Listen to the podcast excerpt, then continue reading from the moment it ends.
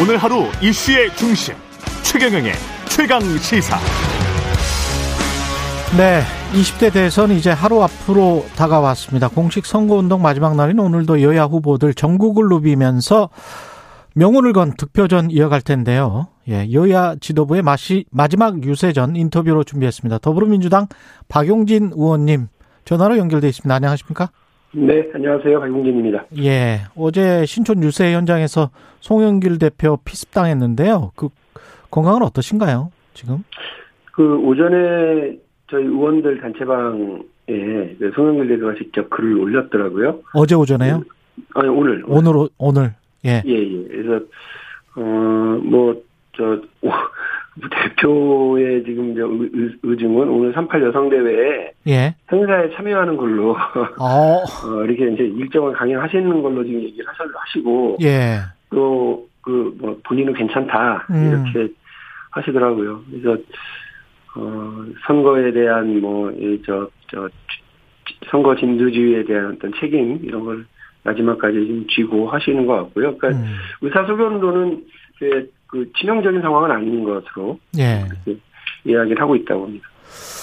좀 안타깝습니다. 이런 아, 사건이 2022년 아닙니까?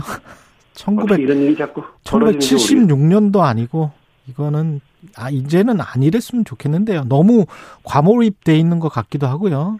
네, 예. 그렇습니다. 이 정치적인 견해가 틀린 이들에게 언어 폭력, 물리적인 폭력 이런 것들을 가하려고 하는 어, 이런 행태는 추방되어야 할 일이고요. 강력하게 예. 처벌되어야 된다고 생각합니다. 이제 대선 본투표 하루 앞으로 다가왔는데요. 그 지금 당에서 이 깜깜이 조사 기간에 여론조사 같은 거를 따로 해보시기는 할 거 아니에요? 어떻게 네, 보세요? 그렇습니다. 예.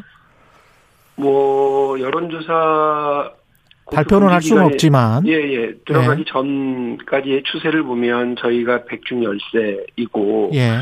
그러나 어 이게 이제 그 추적 추격을 하는 상황이었거든요. 저희가 올라가고 있는 상황이었던 건 맞고요. 예. 근데 이제 그 바로 사전 투표 전날 벌어진 이 그 단일화의 영향이 어떻게 미칠 것이냐. 음. 예, 요것이 중요한 변수인 것 같습니다. 예. 근데 이제 각자 유리한 대로 해석을 하고는 있, 있는데 음. 음, 중요하게 우리가 주목해 봐야 될 것은 음. 왜 호남 지역은 높고 음. 영남 지역은 낮냐.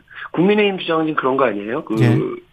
그 정권 심판의 열기다 이렇게 얘기를 하셨는데 예. 그러면 그 영남 지역이 낮은 것은 어, 해명을 할 수가 없는 일이죠. 영남 지역은 뭐 그 정권 심판에 대한 열기가 낮은 거냐 음. 어, 그렇게 볼 수 있죠.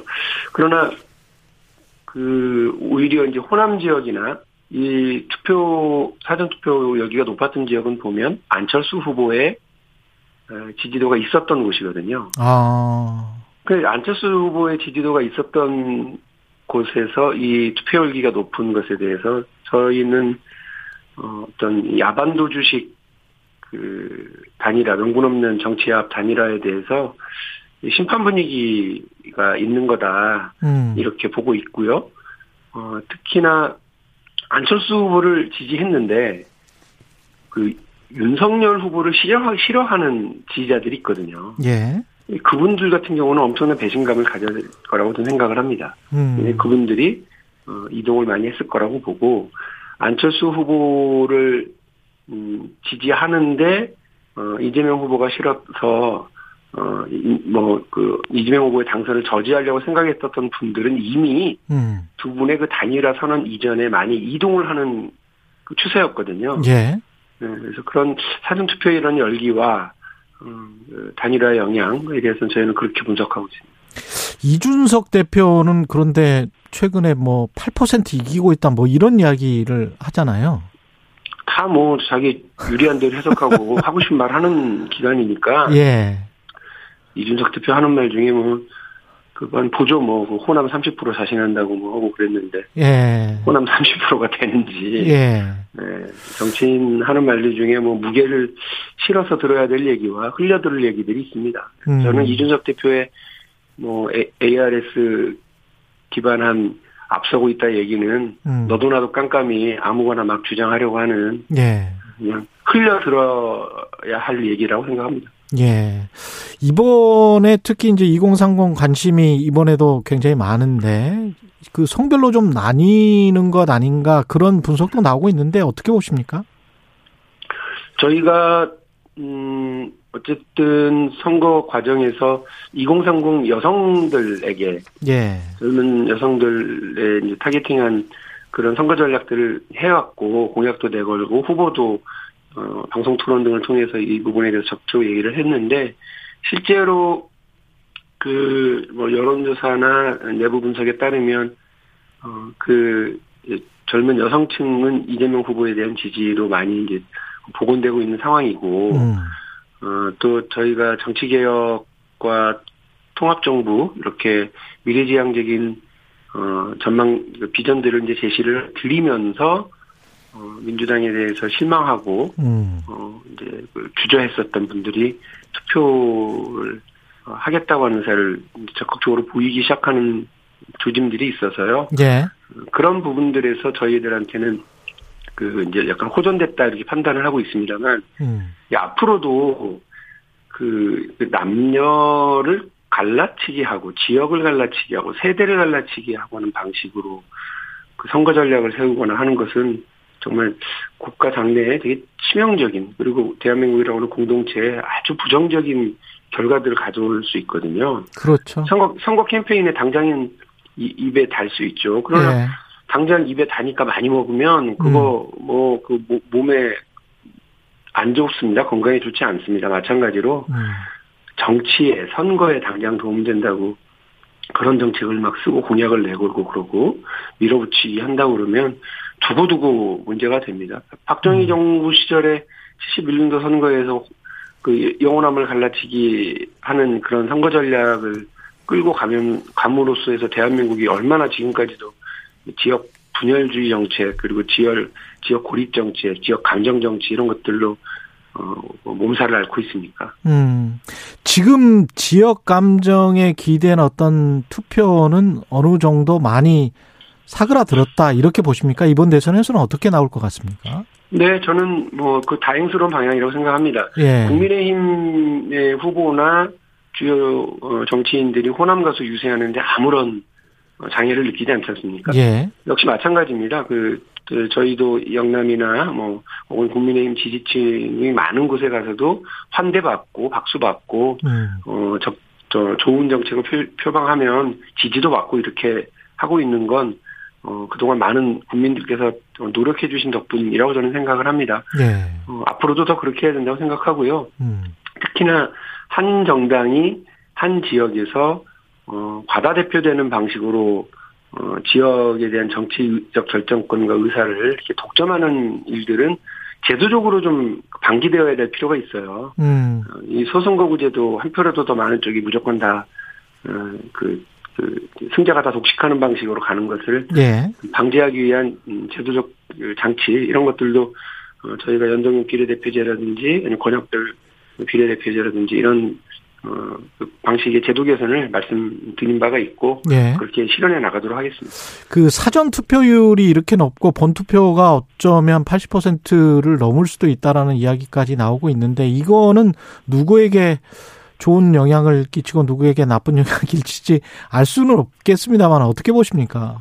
투표율을 그 나한테 유리하다 불리하다 예. 이야기하는 거 예전 같으면 2012년 이전에는요 투표율이 예. 높으면 그거는 투표에 장애를 느꼈던 젊은 층이 적극적으로 나온 거다 음. 이렇게 판단하고 어 진보 혹은 민주당 쪽에 유리하다 해석했거든요. 예. 근데 투표율이 낮으면 뭐 보수층이 더 유리하다 이랬는데 그게 깨진 게 2012년 대통령 선거예요. 예. 기억하시겠습니다만 오후 들어서 엄청난 투표율 증가가 막 보이니까 음. 사실 민주당이 저희 저희가 예. 어, 좀 이렇게 좋게 해석을 하고 기대를 했는데 뚜껑을 막상 열어보니까 어, 보수 결집표가 상당했다는 거였거든요. 그렇죠. 예. 음, 지금은 투표율과 유불리 문제를 연동해서 보- 바라보는 거는 위험하다고 보고요. 예.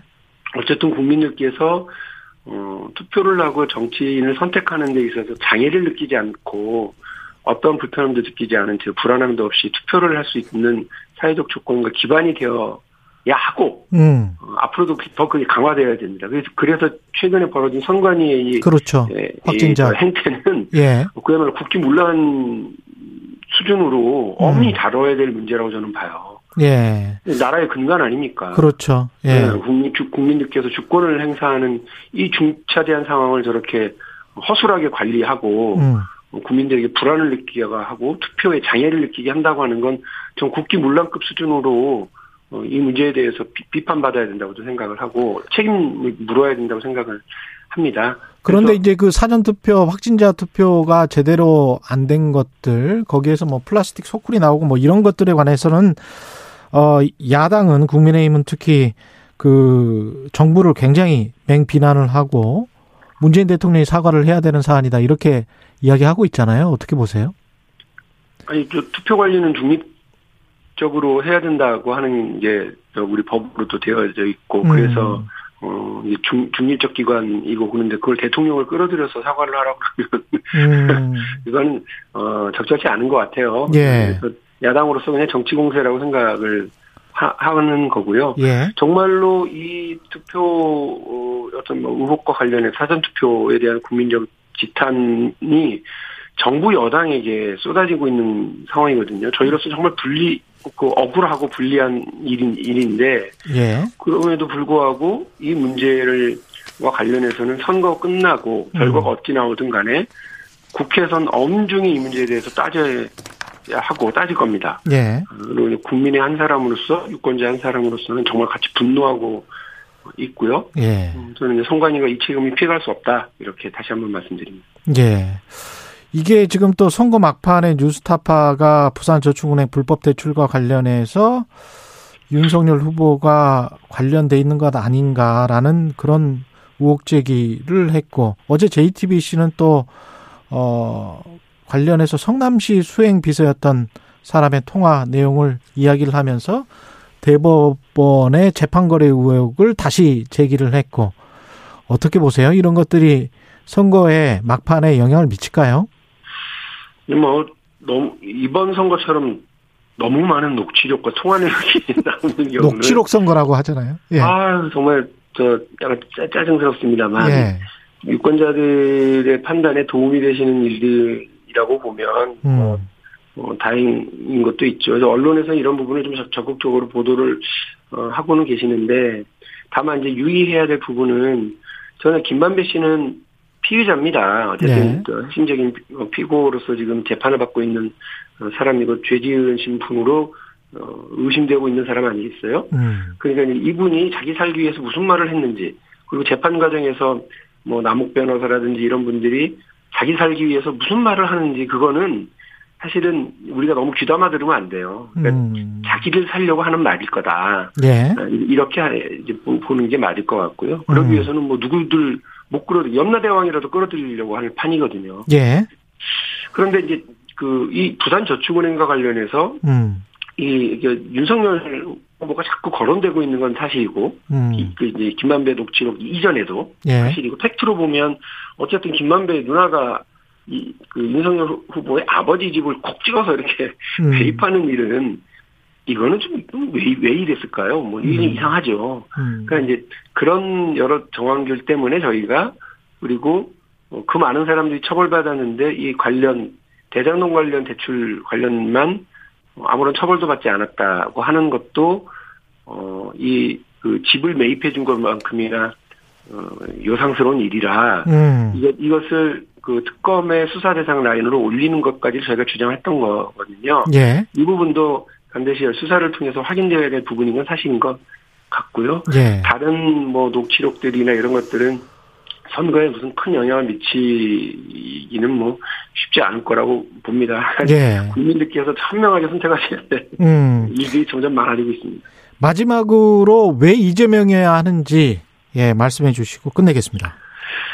우리 말에 10년이면 강산도 변한다 이런 얘기가 있죠. 예. 근데 이제 거꾸로 말을 하면 10년 정도는 있어야 강산이 변해요. 그 10년 음. 정도의 음, 기회가 있어야 대한민국의 변화도 제대로 끌어낼 수 있습니다. 예. 문재인 정부 5년 동안 많은 노력을 했고 대한민국은 정말 선진국으로 진입하는 등 대단한 변화들도 해냈습니다만 음. 이 변화가 어, 일정하게 한 세대가 충분히 누릴 수 있도록 어, 또 미래지향적으로 완결되려면 5년이 더 필요하다고 저는 봅니다. 그것이 문재인 정부의 공과 과를 계승하는 이재명 어, 정부라고 생각하고 이재명 정부가 어, 그 강산을 변하게 하는 대한민국을 변하게 하는 대한민국의 밝은 미래를 만들어내기 낼 수 있는 그 10년을 채울 수 있도록 어, 이재명 후보에게 선택을 많이 부탁드리겠습니다. 예, 박용진 더불어민주당 공동 선대위원장이었습니다. 고맙습니다. 네, 감사합니다.